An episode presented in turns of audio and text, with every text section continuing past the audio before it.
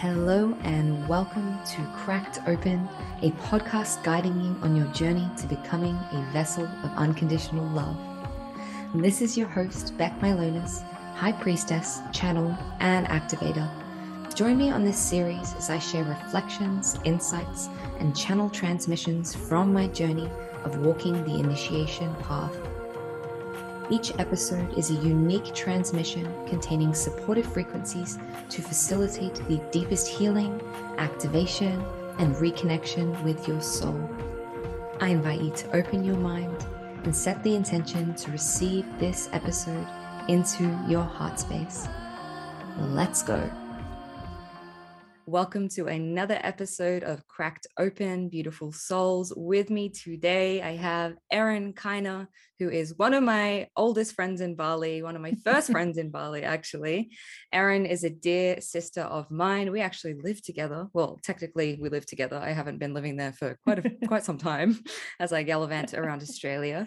But uh, Erin and I have such a beautiful, deep sisterhood and connection, and we are definitely soulmates. We trigger the fuck out of each other a lot, and have great, yeah, that's the last true sisters.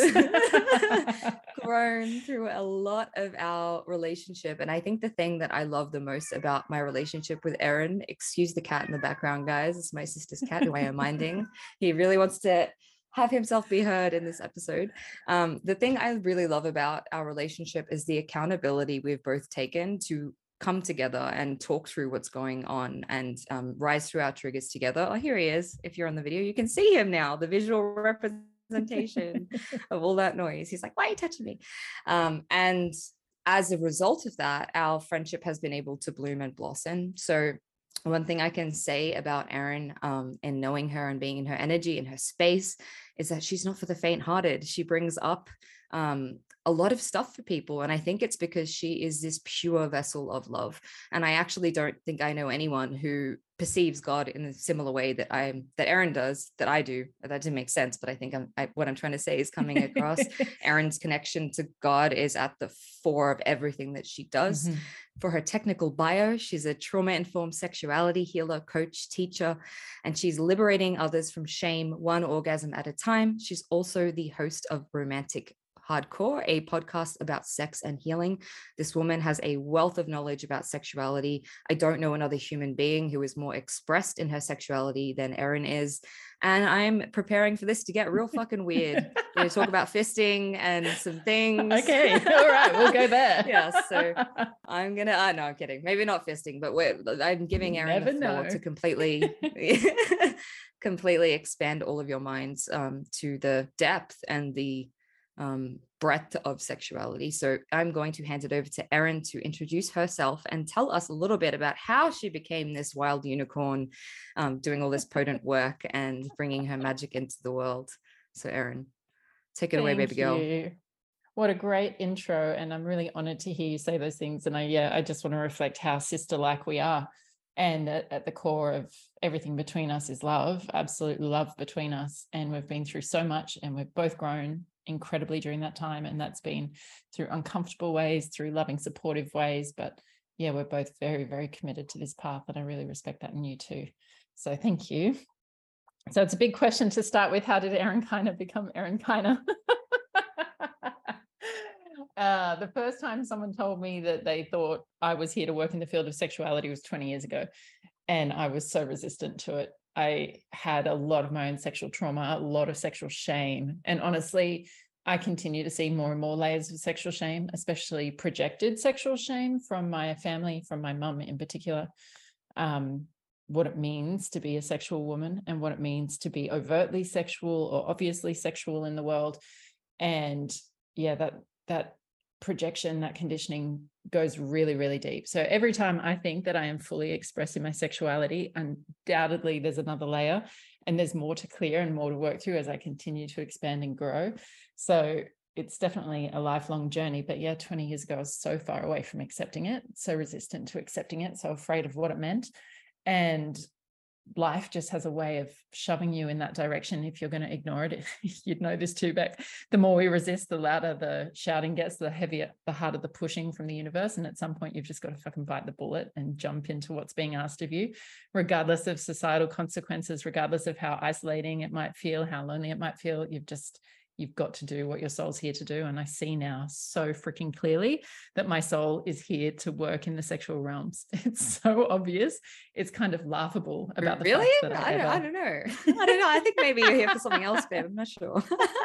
Just growing daffodils and doing sweet, innocent, wholesome things. And that's the thing. I have this giant spectrum of who I am. Is that I love wholesomeness just as much and I love really simple, like I don't know, crafting and making friendship bracelets as I do like having wild, dark, dirty sex. So I understand now that it's it's a big part of who I am. And while I understand that sexuality is part of everyone, I think that it's more at the forefront of my life and a bigger part of my essence than it is for a lot of people or a lot of women specifically. Um, but my realms of sexuality, my favorite realms of sexuality is BDSM and the dark, the taboo, the filthy, the forbidden. And that took me a long time to accept. I was the typical homophobe who actually was gay underneath. I had that level of resistance to BDSM because I was so kinky underneath. so I've gone through a lot of um, deprogramming and acceptance and understanding of what these realms really mean from a very sacred and a spiritual perspective. And I see BDSM as the most powerful way for us to truly embody our shadow and to integrate as a human being and accept and love all parts of us and be witnessed in all parts of us.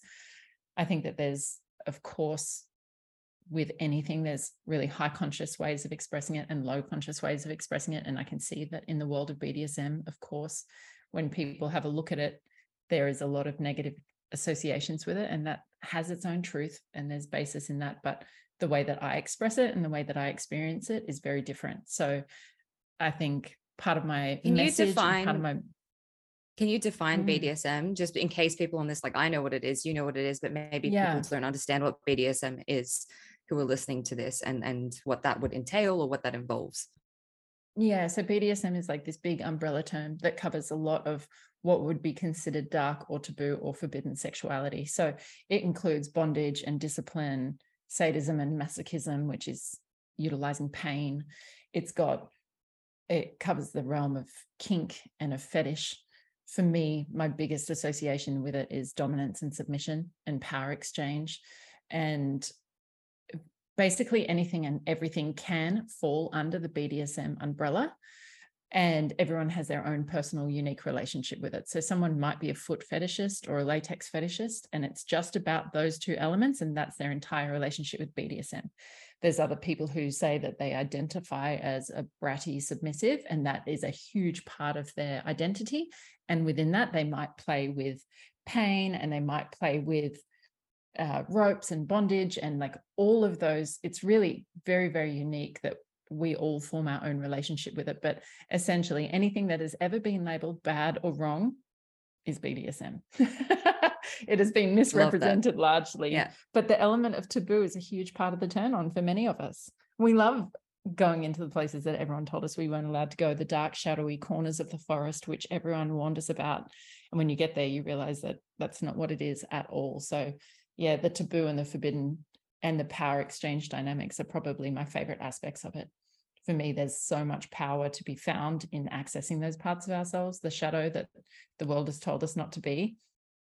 And I find it's an amazing avenue for growth because you have to face parts of yourself that can be so confronting. But actually, when you can face them in an environment where it's consensual, where there's love, where there's presence, where there's desire, it's so fucking healing. So for me, it has been a pathway, a massive pathway for healing myself, but also for offering and delivering healing to others. I love that. I would love for you to. I know we've had conversations about, you know, the kink community in Bali and the problems with that. And I know, I know because I've seen in my own kind of maybe not in BDSM, but in my own practice of that line between pain and pleasure for transmutation and and the spiritual mm. aspect of it. But can you talk to me and the kind of the audience about where is that line where it's productive and it can be used for empowerment and safety and where is it unsafe right because i feel like there's a lot of people who get into mm. this wanting that experience but they enter into situations where there's no consent or it's unsafe or mm. there's people who have um, there's distortions within that space which mm. then create more um, more shame or guilt or more trauma or damage mm. or whatever that is and how do you create that safe space because you're an amazing trauma informed healer in that space right and you have this mm. understanding but how can people discern when they're entering that space when it is productive versus when it's more destructive for them to go to those spaces oh my god that's such a good question and such a difficult question to answer as well because it's such a fine line and it's so unique for each of us in every circumstance. So if we want to play with pain, for example, and we want to play with each other, let's say you and I were play partners and we want to go into a pain scene. One particular time that could be the most healing and transformative experience that you and I have had. And in another circumstance, it's still you and I, and it's still dealing with pain, and it's going down the other avenue, and it's become destructive, and we're left feeling hurt or emotionally hurt or vulnerable or exposed in a in a non-consensual kind of way. And it's like shit what did we do differently? So there's no one way of clearly defining this is good this isn't good. It kind of comes down to our intention behind it all the levels of awareness and consciousness we bring to it. And i think a lot of people who are new to the world just have that natural naivety and they can be prone to kind of predatory behaviors from other people who know that they're naive and aren't necessarily invested in really helping them educate themselves because it does like with education comes stronger boundaries and an ability to consent and things like that. So if someone has less than ideal intentions behind it, then yeah, fresh meat is very, very, very appealing. So I definitely see that tendency out there. And like you said, the the community here in Bali, in my opinion, has quite a lot of problems, partially because it's so underground, given that we're in a country where it's forbidden. Um, but that means that we lose out on layers of safety which would be having a really public community and having accountability with others and having the police to turn to, things like that. Without that layer of societal safety, then we're relying on individuals. And like, yeah, it comes down to how well you can read someone else's intention, how well you can read the purity of someone else's energy and someone else's heart. So I think as an individual, uh, kind of like barometer I think if someone, let's use self harming as an example, if someone has been self harming throughout their life, I actually have a lot of respect for what it takes for someone to have found a strategy that helps them navigate their own pain, whether that's emotional pain or whatever it might be. So, self harming is a strategy for coping with pain, and people can very quickly blanket that as a bad thing and you shouldn't do it. But if it's someone's coping mechanism for the difficulty of life, I understand where that's coming from. Maybe there's higher choices available, better choices available, but I understand it. So if someone has this tendency to say, my emotional pain is so intense that physical pain helps me manage it, then to take that into BDSM, I actually see as okay, even if someone wants to hurt themselves. Who are we to say it's right or wrong or good or bad? We might not want it for ourselves. I know I don't like playing with pain generally because I I love who I am now and I love my body and I don't want to destruct myself but that's not to say that that's right for everyone and it's really important that we don't look at other people's sexual expression and then internalize it and put it through our filter and go oh i wouldn't want that i don't like that that makes it bad actually if that's truly what someone wants to do and they have someone that loves them and is willing to consent and go into that space with them and create that space where pain gives them something that they don't have without it then go for it so i think it's really important to know ourselves know our own intentions why we're why we want those things. And unfortunately, a way of life is sometimes we have to learn what our own boundaries are by crossing those boundaries. Sometimes we have to have negative experiences for the contrast of then knowing the positive or knowing what's right for us. So I do my very best to educate everyone and empower everyone as they enter the scene to and by the scene i mean like enter the community aspects of the scene and, and start to meet people or perhaps go to events and to really put safety at the forefront of everyone's mind and to recognize how vulnerable you are as someone fresh and innocent into this world um, and then at the same time we also have to trust everyone's unique path. And when i look at the things that i would deem as bad or the things i wouldn't do again i also am very grateful that i've had those experiences because they taught me so much and they did give me a lot of my strength. I wouldn't want to go through it again. If i could prevent other people from having that that would be awesome. But i trust as in sexuality and in spirituality in every area of life we're all having the experiences that we're meant to have to grow. So if if someone does come across something that's less than ideal we can still take empowerment from it if we choose that I love that. And I love seeing your sexuality and well, just all experiences as an initiation into yes. deeper levels of self, like knowing deeper levels of evolution and growth. I love that. Um, I had a question and then it it left my mind. So if, if someone is curious about this stuff, like what can they get out of it? Like what can playing in this space bring up for people or help them to um, explore or what's the for you what's the thing that you love about bdsm that you're not going to get in traditional i don't know like tantra or like love making or i don't know what, what yeah. others but like look at how clueless yeah. i am about like every other fucking avenue of sexuality except the one that i'm going down but you know what what is what what experiences have you had in that space that have just fucking blown your mind wide open and been like holy shit the potential in this is is incredible as a healing tool. Um, I know you do shibari, and I, I have mm-hmm. always been really interested in having that experience. And I said to you once, "Oh, you're going to mm-hmm. tie me up," and, and I would love to have that experience because it's complete surrender. So in that context, I can see. Yeah. But maybe just share a couple stories, or like you know, even of yeah, your sure. clients who've dabbled in this space, the potential for healing in that space. Yeah, so shibari is a Japanese art form. It's an ancient art form of rope bondage. And that's a great place to start because it was one of the starting points for me. It's kind of that and spanking are kind of considered gateway kinks into the deeper world. so Shibari gives you an experience of if you wish to be the one that's being tied, you get an experience of surrender you hand over the control to someone else who's choosing to tie you up and who's choosing to take away your faculties. And there's a lot to be gained from both of those positions. If it's not natural for you to be tying other people up, you won't enjoy it. You'll be like, this sucks. This feels like a lot of responsibility. I don't like it. What am I doing here?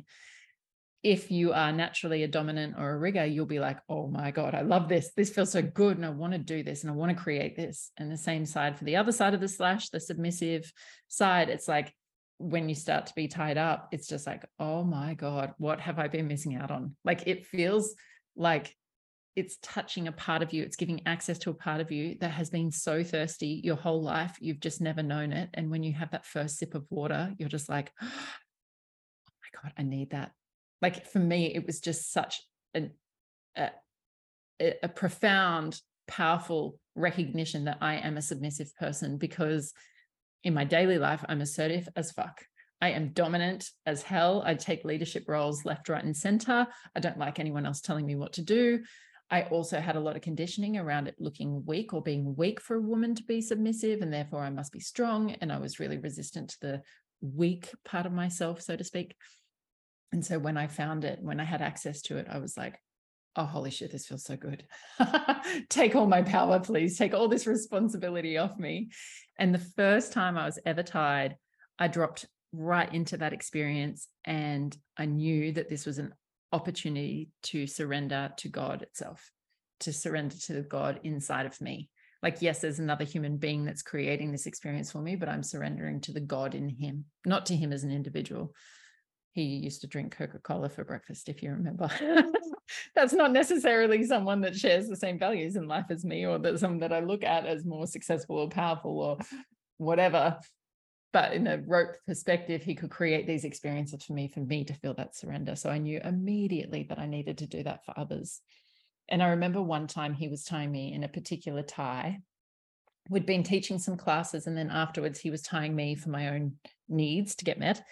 And it was a tie that they had used that would force submission from soldiers. So essentially, the history of Shibari is that they would use it to uh, capture prisoners of war, and depending on the the rank of the soldier, they would tie them in different ways to offer them respect for their ranking.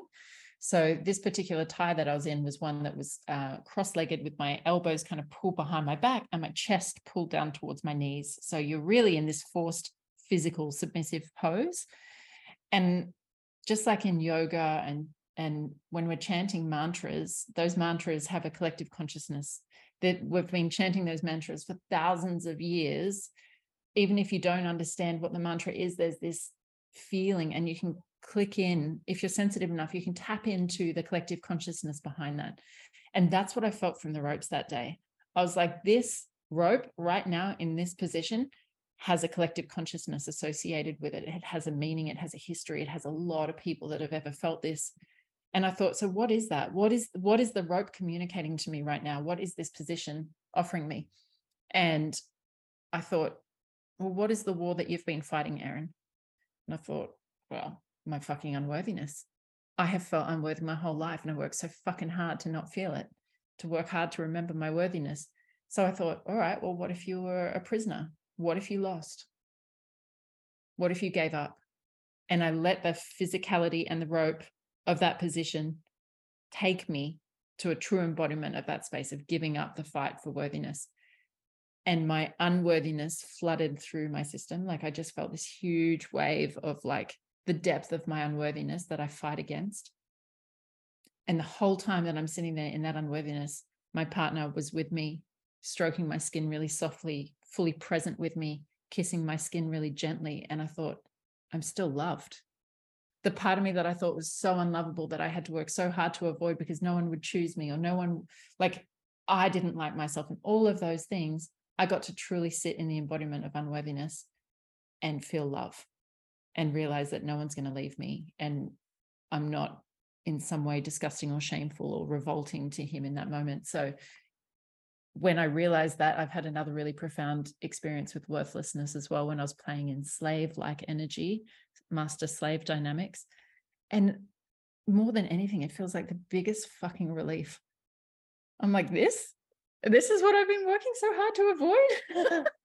right? This, because it's this suppressed this part of ourselves. Yeah, yes. that we we have so much shame around. When I read Existential We're Kink terrified. and I started, yeah, I started diving into this, I realized I had this huge kink around being punished by God or being denied, right? It's mm-hmm. like it's mm-hmm. kind of like a, mm-hmm. a punishment, like being tied up, denied, whatever it was. And when I realized how deep that was and how much pleasure I was deriving from that feeling of being mm-hmm. denied, I had a full body orgasm, like a full body energy orgasm at the thought of being punished and denied. And I was like, whoa, some part of me really enjoys this.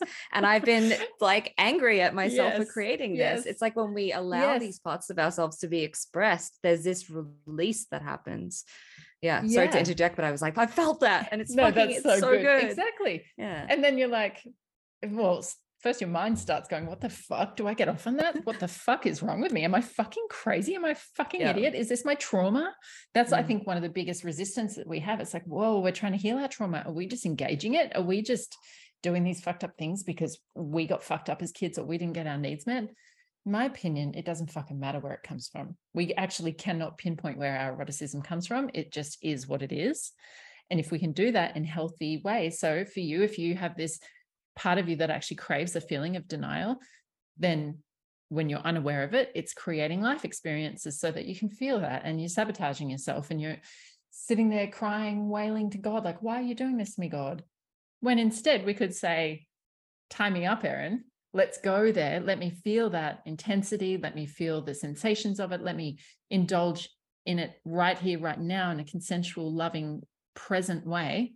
And then I don't need to create that in the rest of my life. So for me, the unworthiness, I'm like, oh, is this it? Is this a fucking thing that I have worked so hard to avoid? This is fine. I don't care. So now I walk through the world with like, eh, you can't make me feel unworthy. Just, and even if I did feel unworthy, what the fuck? That's fine. yeah, that's so alchemy. Me, that to me is what alchemy yeah. is. It's like complete yeah. taking that thing that has this this hold or this power over you and then using that to empower yourself. And I fucking yeah, sorry, interrupted exactly. you again. No, go for it. Love it. Love it. Love it. So, yeah, that's my relationship with BDSM. I think I definitely approach it in a very unique kind of way. There's a lot of tantric people who don't like the dark, who, although Tantra as a principle is the, the acceptance that everything is sacred, I find a lot of people that are stuck in the tantric mentality do not think that my sexuality is sacred. Yeah. And I, yeah yeah, that's their own shortcomings, in my opinion, and their own misunderstandings, which I understand. But for me, especially as a sexual coach, I think it's really important that all sexual expressions are shame free and not just we identify this pathway as sacred and everything else is unsacred. It's humanly, it's destructive. We don't do it. I'm like, yes, going to that sacred light pathway is healing, but ultimately I want to come back and accept all the other pathways and then take these tantric principles of this subtlety, this energetics, the the love that's present in witnessing the part of you that wants to be denied. I bring a tantric approach to it, but I'm not. Uh, sometimes when I see tantric people go into BDSM practices, I'm like, they're like kids playing with kids' toys. You know, it's like an act. It's like, okay, we'll go into this dominant and submission, it's submissive, because it's an act in many ways. I've had other people try and act dominant to me as well. And I'm like, yeah, that's not it. You you either got it or you don't got it. yes. Uh, if you play in the energetics of dominance and submission, it's so fucking powerful and it's undeniable. I remember when I was married, we had a dog that was half boxer, half staffy. So very, very big, boisterous dog.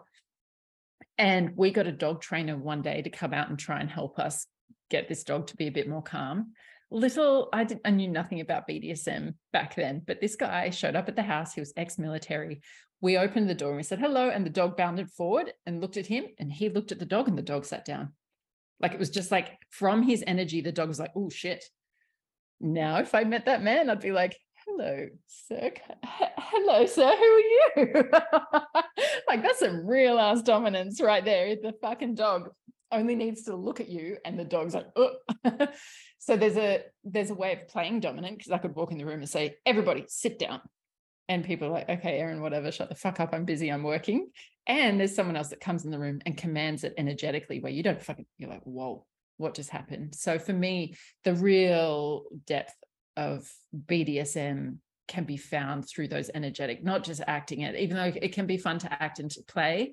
When people have really developed themselves down the BDSM pathway, it's much more subtle, it's much more refined, it's much deeper. Um, but having said that, I'm the deepest person I know too. So I'm definitely swimming the deep ocean floor. So, and a lot yeah. of people in BDSM are not. I was gonna ask as well, like, so I know that people like you and me go to the depths and probably a lot of people who listen mm. to this mm. podcast are capable of going mm-hmm. to the darkness and going to mm-hmm. that de- and holding that destructive mm-hmm. energy and i know we've had mm-hmm. conversations where you've been like i don't think this person could hold me and all my destructive sexual energy is mm-hmm. literally too yes. much for them because they're this tantrika yeah. that's all light and love and they're yeah. like i can't even hold that shit do you think that there's people where this is more natural for them like to play in yes. these spaces and not have it destroy them and is it something that we can open up to like do you think we can cultivate yes. this inner darkness and how how would you Absolutely. do that yeah. So I would say that I call that dark energy primal energy rather than destructive because I can see where it can be destructive, but I can see where it's also very natural and healthy and a normal expression. So just like we have some people on the planet who are very musical and music comes to them really easily, and we have other people who are athletic and athleticism comes to them easily.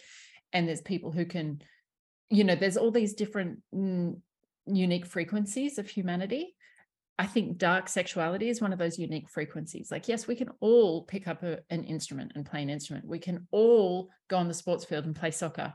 But there's going to be people who are naturally gifted at those things who need far less skill development in order to do something brilliantly. So I feel like dark sexual energy is actually very comfortable and very natural for me. Whereas there's some other people who are like, oh, I'll go there, Erin, but like, it's not really my thing and maybe they don't feel quite as satisfied there as what I would so I think part of it is first of all just recognizing that we're all very very unique sexual beings it's our sexuality is as unique as our personality there's no two people with the same sexuality on the planet so I think some of the indicators that we have this in us or this comes naturally to us is there's ways that it's been showing itself our entire life. It pokes its little head up in different ways. Like I used to have a drug addiction. I'd say that's my comfort for being in dark spaces and pushing the edges and destructing myself through sex and through drugs back then at that age. So I think there's a lot of people who could try drugs and not become an addict and not want to spend a year of their life lost in those places. So that kind of person may feel the same about dark sexuality. It's like it's I just am not like if you think about it as an energetic realm, there's people whose frequencies are resonant and harmon- harmonious with it, and there's other people who naturally aren't, and they're just like, this is not a space that I exist in, and that's totally fine. So if you have had these impulses or if you can have a look at like where sometimes the darkness has been tempting for you even if you judge it or even if you think that it's bad or wrong if you have a very strong resistance to it being bad i'd say it's also you and I, how do we cultivate it is a fucking fantastic question. And one of my favorite words at the moment is cultivation, because I really think it's the, act of cultivation, even though I'm not a highly disciplined person, the act of cultivation is actually really powerful and it does compound in interest. So if we're dedicating ourselves to expressing a little bit every day and doing some personal practices every day, we're going to get a way bigger result. So if we can commit to the cultivation of it, it's going to be a far better experience, just like going to the gym. You know, like, yeah, sure, we're all fit and healthy, but if you go to the gym every day, you're going to fucking a year from now be in a much better place than where you are. So I think cultivating sexual energy is something that we need to do on a nervous system level and on a body level. Um, we need to do some of that psychological consciousness work as well to clear the layers of shame and conditioning and judgments and any past traumas that we have. And that kind of stuff, I would say, is best done with someone in tandem, with a therapist, with a coach, with a healer, with a partner who's skilled at moving through the consciousness levels of dark sexuality. And I think a lot of people who identify as dominants are dominant.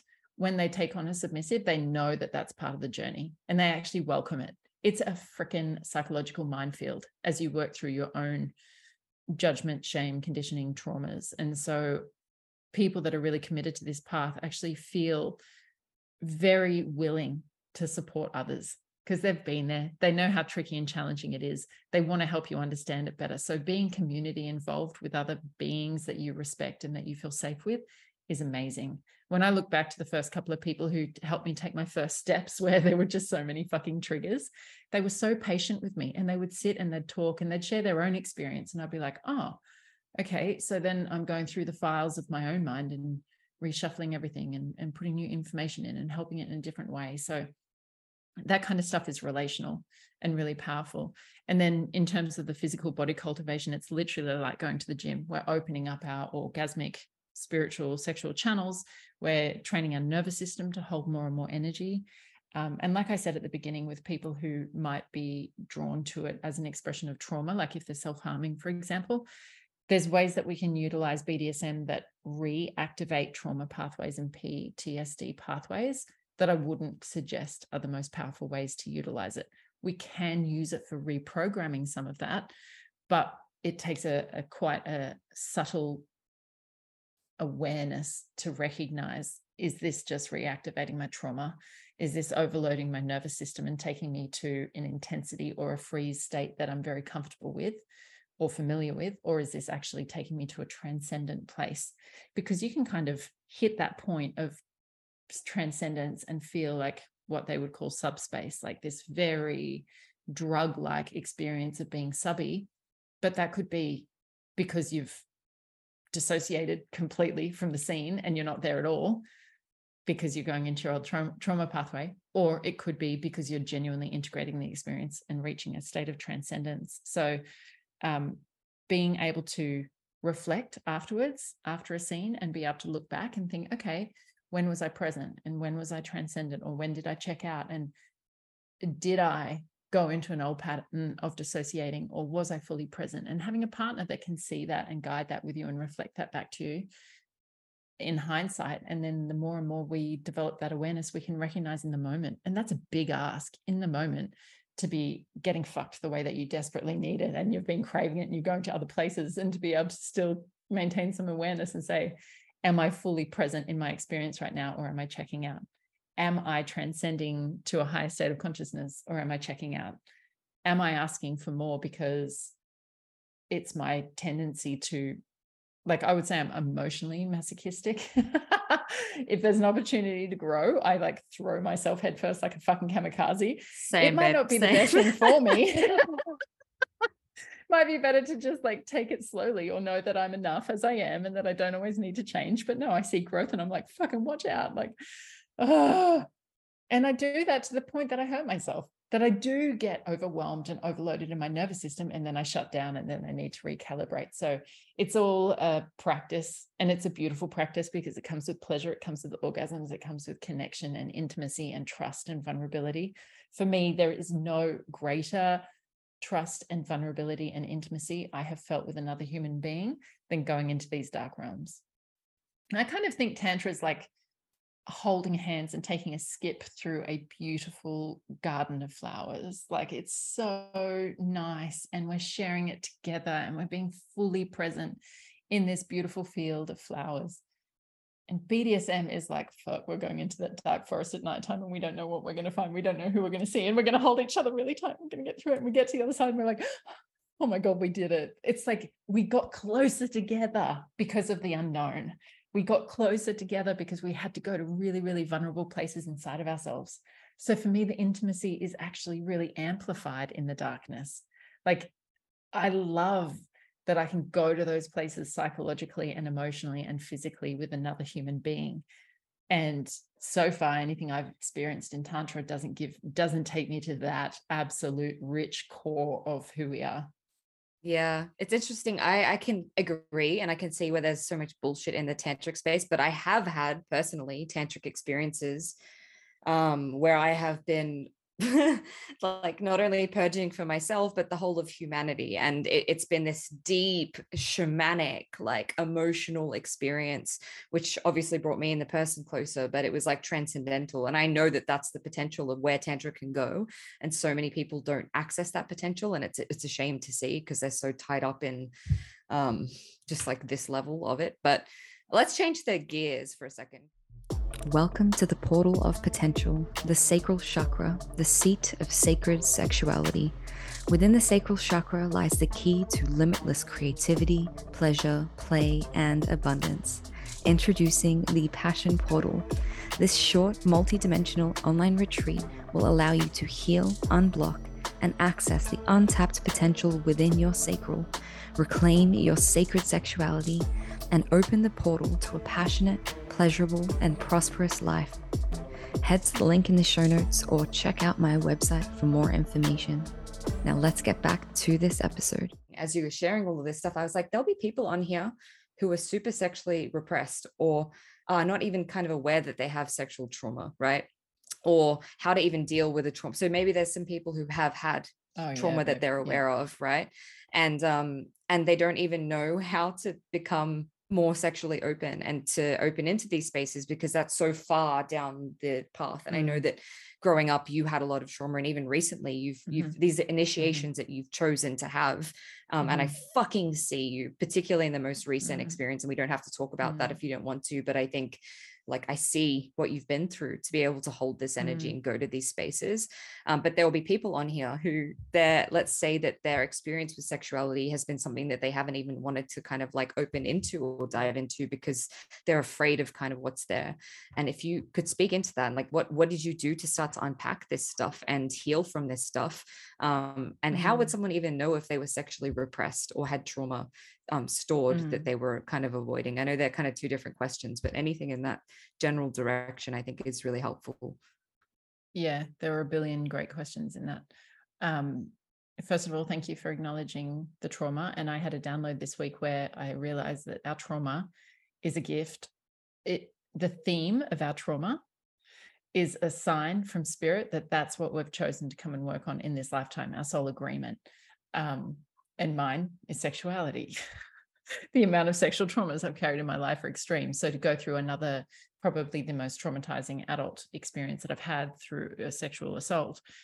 Um, and I even straight after it happened, I was like, why did this happen? What's the meaning behind this? How do I get empowerment from this? Like that's the framework that my mind exists at now. Is like constantly looking for the gift and everything. It took me a while to come out of the dark night of the soul, but I'm on the other side now, feeling great and feeling way more empowered and and yeah feeling good about it all again. But i can't tell you how many times i tell people i work in sexuality and they go oh no i'm all good. And this is also the nature of erin being a very triggering mirror for a lot of people. My energy is very big very intense. And how people interpret that energy if they've got fear in their space is through fear and rejection and deflection and people who have love in their space meet me and enjoy the intensity of my energy and what it brings up for them.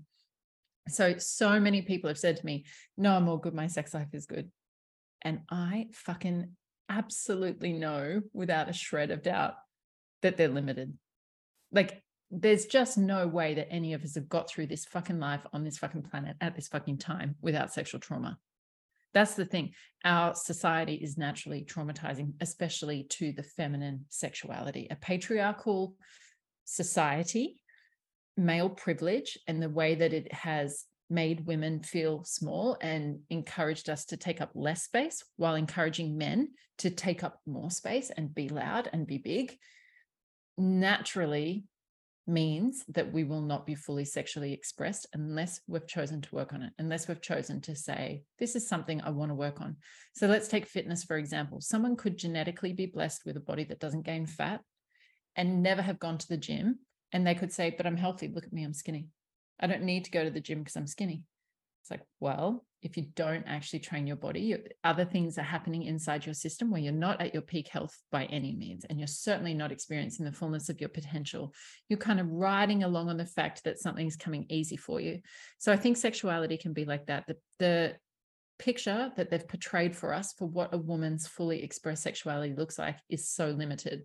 So if women say, no, my sex life is good, I'm like, but you're believing the illusion. You're believing that one or two orgasms or just having sex in the way that you've been having sex for the last 15 years is good enough. You've got absolutely no idea what it truly can be mentally emotionally physically spiritually.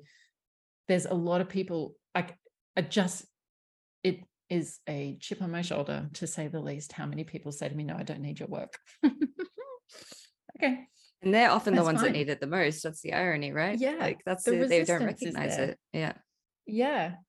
And there is some people who on a physical plane say, yeah, I don't need to go to the gym. It's like, okay, if that's what you want for your life, then that's absolutely okay. But I know and I can see where potential exists.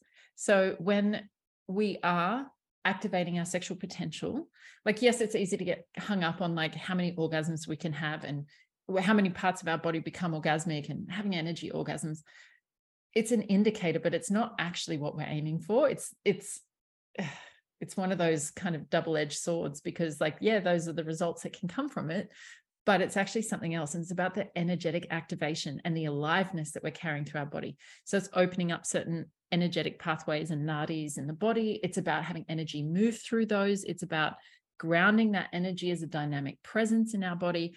I can fucking see that in someone who tells me that their sex life is fine and I look at their sexual energy, I've even watched porn with like amateur, I don't know if they call it amateur porn, but it's a particular channel that's like natural couples. They're no scripting, no acting.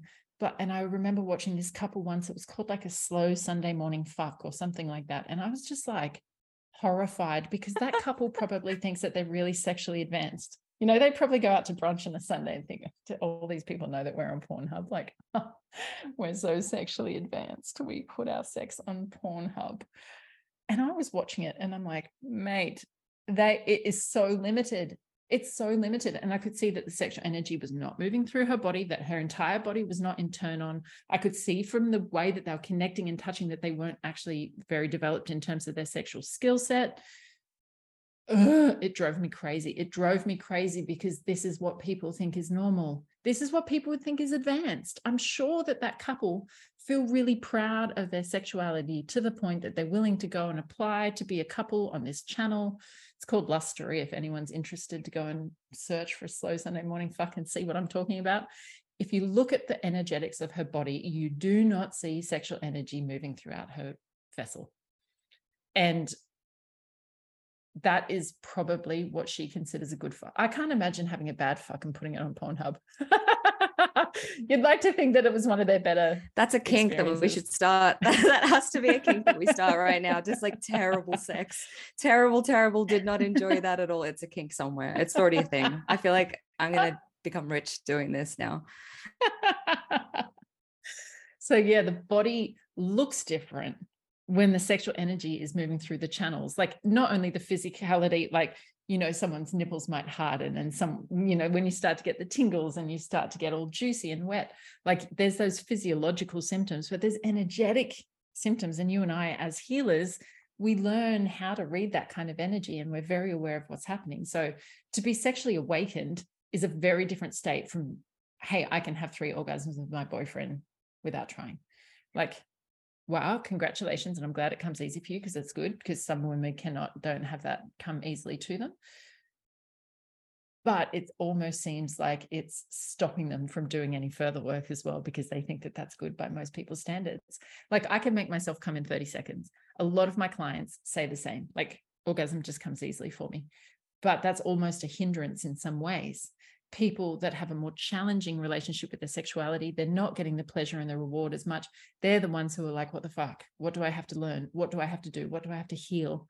And the rewards for that are massive. So it's interesting for the ones who has a relatively normal relationship with sexuality it just is a comfort zone.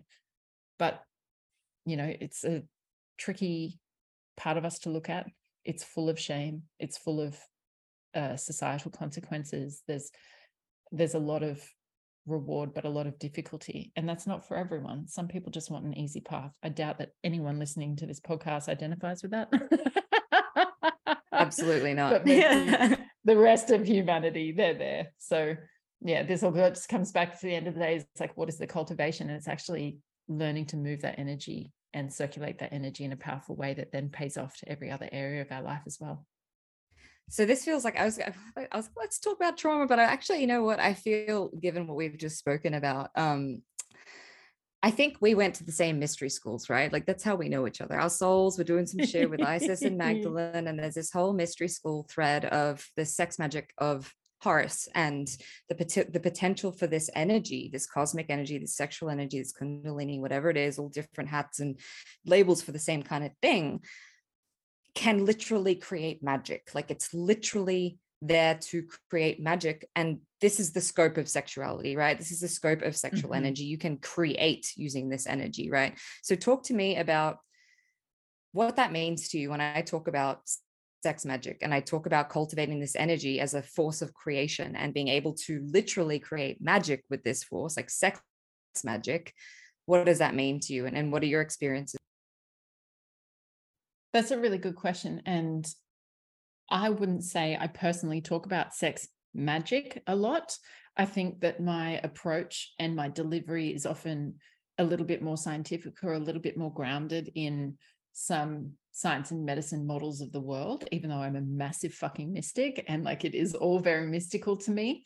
The way that I teach and the way that I approach it is a way that would be quite consumable by a lot of people. And I think because of my own scientific conditioning from the family that I come from, I kind of get a kick out of going to what I call intellectual warfare with skeptical people because it's like, oh, I'll meet you in those realms and watch me still win this argument. Watch me convince you that actually these very mystical, magical experiences that we're having are very rational and grounded in science as well. And that it's not something that should just be dis- discredited and discounted. But I definitely think that it's kind of like the chicken or the egg what comes first? Do we have physical experience that releases all the hormones that gives us a God experience? Or do we have a God experience that releases all the hormones in the body that makes us feel this mystical experience? We actually we don't know. If you talk to science and medicine, they'll be like, oh, if you release those hormones from the brain, then you're going to think that you've met God. And we're like, well, we meet God. it's very real for us. And then, sure, you can show us that there's different hormones moving through our body. Like our brain's ability to produce DMT, the active ingredient in ayahuasca. It's actually in our brain. And I've had meditation experiences of um, pineal activations where I've had a full trip like that, a full oneness experience. And it was all on my own accord through my meditation practice. So basically, as I believe, as I've experienced, there are many pathways to God. There are many different avenues that we can use to reach these mystical places and have these mystical experiences that have been spoken about since the beginning of fucking time in every single lineage. And sexuality is a pathway to get there. And I love it as a pathway. I actually did an Instagram post recently saying that spiritual energy and sexual energy are not the same thing. And a lot of spiritual people say, oh, it's one and the same. And, you know, like my sexuality is my spirituality and I'm like, look, we can go sit in a cave and meditate for 100 hours and meet God, but that does not mean that we've activated our sexual potential. It's like a different path up the same mountain, but it will get us there. So for me, I love God experiences. I love cultivating my own personal energy in a way that allows me to reach states of consciousness that are so transcendent that we reach the unified field, the source of all creation itself. That, that we tap into the Akashic records, that we tap into past lives. Like that's available to us through meditation and through other things and through sexuality. So I'm going to choose the pathway up the mountain that comes with orgasms, that comes with intimacy, that comes with connection and love and all the things that I enjoy. So to me, it's like, why use sex just on the physical plane? Yes, we can all go and have a fuck. And for you and I, we cannot do that to ourselves anymore. It actually hurts us to only activate the physical connection with someone because we know what it's like to have a heart centered connection, a mental connection, a spiritual connection, and then connect through the physical body. And when you've got all of those connections in place, oh my God, the body is the vehicle for getting to God. And it's amazing. So to me, sex magic is actually about activating our potential reaching those parts of ourselves that are already connected to all that is that's already connected to all that we know and to be able to manifest our future reality because we're in that state of connection with all that is. We're making contact with the unified field. We're in contact with our higher self that is guiding this thing that already has a set path for us and shows us what's available to us. So to me that's what sex magic is. It's literally using sex as a vehicle to reach out and touch to connect with to remember the parts of ourselves that are already connected, that are already living in those fully expressed states that are abundant, that are expansive, that are healed, that are fulfilled. Yeah, sex is the vehicle to get there. I love that. And do you think you, I mean, I know the answer to this from my own experiences, but do you think that you can use this in your own kind of like personal play for people who are not comfortable to engage with relationships, or maybe they're not, for me at the moment, not meeting people who are like able to meet me at that level um yeah how how would they reach that state and then for you did you to reconnect this right because i feel like for so many of us there's so many distortions with sexuality that once maybe we go on this spiritual path there's shame and guilt where we repress the sexuality because it's not godly mm-hmm. right so then we have to go through this mm-hmm. whole reclamation of our sacred sexual energy to then meet god in that way and be like oh i'm allowed mm-hmm. to have mm-hmm. fucking orgasms and it's literally creation and mm-hmm. it's mm-hmm. me being in a flow state and being fucked by the divine, right? So for me, I had to mm-hmm. go and have those experiences on my own before I was then able to have those kind of states with other people. Um, what was that mm-hmm. experience like for you? And did you cultivate that internally first before you were able to have that experience with people? And what are some practices that people can do to open up to that? That's a great question. You can definitely get there on your own. And there's definitely experiences that you can only have with another that you can't have alone. And there's experiences you can only have alone that you can't have with another. So they're two sides of the same coin that are both equally valuable. And we don't have to see it as a limitation. Whatever side of the coin we have access to at this point in time is going to give us benefits. And then when the situation flips, if we attract a partner or if we break up and we become single, it then gives us access to another realm that we didn't have before. So we can absolutely start to move this energy through ourselves. And a lot of this is through our spiritual connection and with our connection with God or what we identify to be God or the divine masculine. So we can fuck ourselves through the energetic connection with the divine masculine. And we can experience the divine masculine coming through another vessel. So if a man has done a lot of work on himself and is a clear channel to bring through the divine masculine energy, but you could also be fucking a man who has no access to the divine masculine and it's not going to get you there anyway. And you could actually go further in that connection in your own self pleasure practice. So I think. So let me summarize what your question was so that I can answer it succinctly. The question is what are the personal practices people can do if they're not in relationship with someone that can go there with them right now? I would look at all pleasure as an act of sacredness and recognizing particularly your body, your genitals, your sexuality as sacred, and looking to find areas where you're uncomfortable with yourself, where you're uncomfortable with your body, where you're uncomfortable with your sexuality. And rather than shaming or denying or rejecting those parts of yourself, inviting them in. So I encourage some of my clients. I used to run um, a course called Worship, and that was kind of being coming into contact with the sacred whore archetype inside of us. And so I would actually encourage women to have a relationship with that archetype, to meet that archetype outside of themselves first, and then start to embody it and integrate it. And as you start to embody different archetypes, and I know you do a lot of this work too with different aspects of the feminine and different goddesses, like we all have that in, inside all of us. We can all access the thousands of different faces of the feminine that exist, but will resonate more with some than others. And so as you start to make contact with the whore version of yourself, like to me, the word whore is like the highest compliment I could give myself. Like I absolutely love this part of myself. That's a word that has been used to degrade and debase women since the beginning of time because it is so powerful. And so, if they can shame that and shut that down, then they effectively take our power away from us. So, the reclamation of the word whore is very powerful for me. But actually, there is a fantastic book called Pussy, A Reclamation by Mama Gena.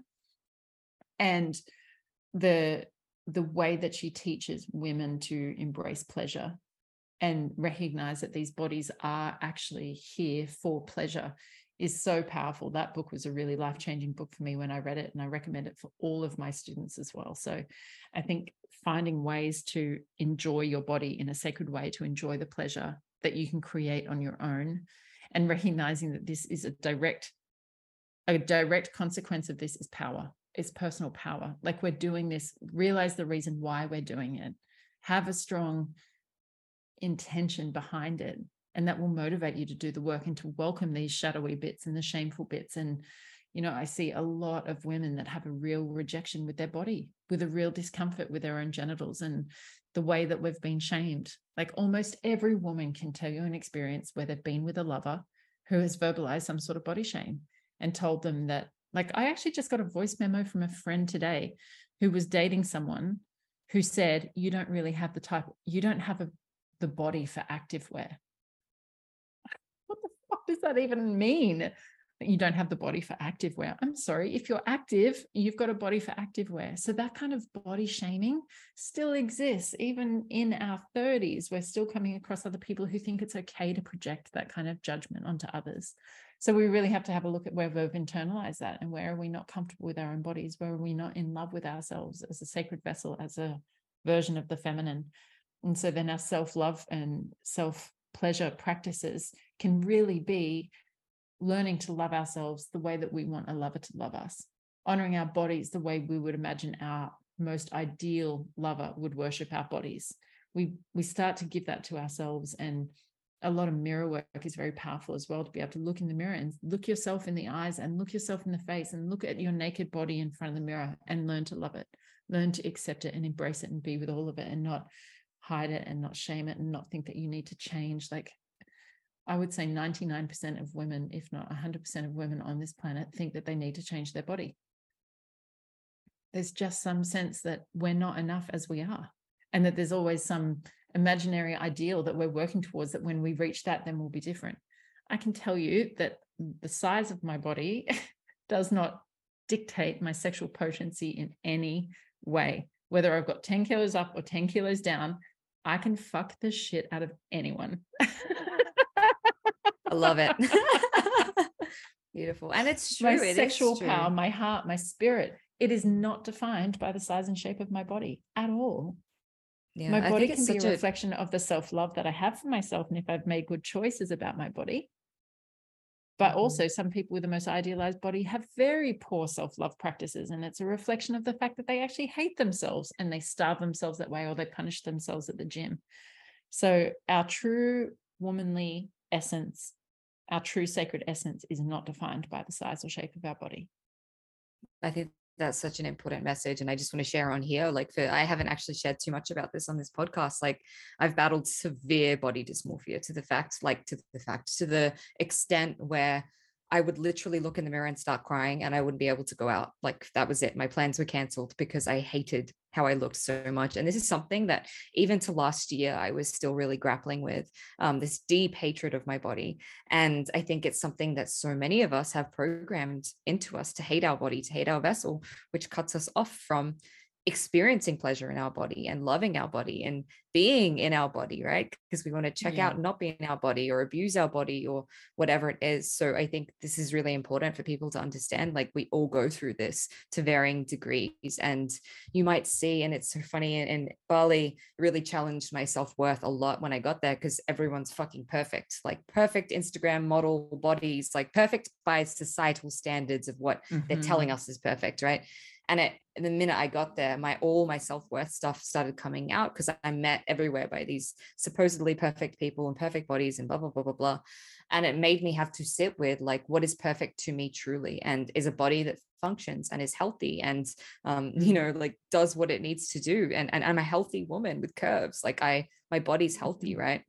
So it reframed all of that for me and i had to go on this big journey and, and body love and self-love has been so pinnacle to my journey of reclaiming my sexuality of like you're beautiful i love you i want you to feel pleasure like thank you for operating for breathing for being able to walk and mm-hmm. you know i used to abuse my body at the gym six days a week and limit my eating and all of this stuff. And such a large part of my journey was stopping doing that and intuitively eating and intuitively working out and not going to the gym if I don't feel like it or doing walking or yoga, whatever it is. So that is such a, a key part to all of this. Um, I feel like we've kind of reached a natural conclusion with what we've been talking about. It, that piece really like ties it together. So it's like for someone who's struggling with their sexuality, they look at the relationship with your body, right? And and start to love mm-hmm. yourself and, and want to inhabit your body. Um, if people mm-hmm. want to dive deep into this stuff with you, Erin, or find you to speak to speak to you or to see the content mm-hmm. that you're mm-hmm. putting out, how can they find you and, and what are your offerings at the moment? Because I know that you're doing a lot of work at the moment with couples to talk to us about mm-hmm. that. Yeah. So the best ways to find me, Instagram is my favorite platform to share where I'm at, my messages, my journey. And my Instagram is Erin Kyna. So essentially, I am the only Erin Kyna on the planet. So if you search Erin Kyna, you will find my podcast videos on YouTube. You'll find my podcast Romantic Hardcore. You'll find my Instagram, my Facebook. But Instagram is definitely my the place where I love to share my message the most. That and my podcast. Um, and so I work with people one to one through erotic awakening coaching and through Wild Hearts relationship coaching. I work with couples. I also help people develop their sexual skill set as well, which is something that I'm is like growing in the background, a sex school, so to speak. so I do that in person in Bali. I do that online as well and support couples to learn new skills and essentially how to fuck better, how to go to that next level. Because like we get a trainer at the gym. You could be squatting at the gym your entire life and never have had a trainer and you can squat okay. But then if you engage with a trainer and just do one session you can learn so much about your technique and skill that can take you to the next level just through simple alignments and different movement patterns and sexuality is exactly the same. There can be the most subtle little to change the energetics of everything, to move energy through the body in an entirely different way. So I love to help couples with that as well. And especially stepping into kinks and learning skills around kinks and dominance and submission, having a teacher, having someone that can like mentor and develop that for you as well. So that's my offerings at the moment. I've got an Egyptian retreat coming up at the end of the year. I don't know if you and I have talked about that much, but we haven't. we need to. Yeah, growing. So yeah, at the end of the year, I'll be going to Egypt and inviting people to come to Egypt for an Egypt awakening. And I've also have some rough plans for a retreat, just a generalized healing Bali femininity retreat, probably in the second half of 2023 amazing i feel really cool i don't usually do this. i don't usually do this it's my first time um i feel called to ask you if there's any like parting message or wisdom that you have to share mm. before we close this space because I, don't feel like there's a message that you have to share for someone out there mm. when i look at all of the different ways in which i work how vast and broad it can be and how unique and personalized it is to every person one of the most common outcomes that I would see with nearly every single client is that they learn to never settle they learn to raise their standards and want more and accept more and know that they can have more and to stop settling for less. I feel like if we're deep, rich, spiritual women and we feel unmet in many, many ways in life, that we have a tendency to just accept the status quo. And we do ourselves an injustice in doing so. So, my final message would be please never settle. Ask for more, want more, have more, create more. I fucking love that. What a great parting message. I second that. I second everything that she said. Thank you, Angel, for coming on. I can't Thank wait to see you me. soon. Yeah. Yes. Thank you guys for soon. listening. I will. Thank you guys for listening. And until next time. Thank you for listening to another episode of Cracked Open. Don't forget to hit subscribe and share with a friend if this episode has served you in any way. For more information about the work that I do or to get in touch with me, read the show notes or head to becmylonas.com. Until next time, beautiful soul.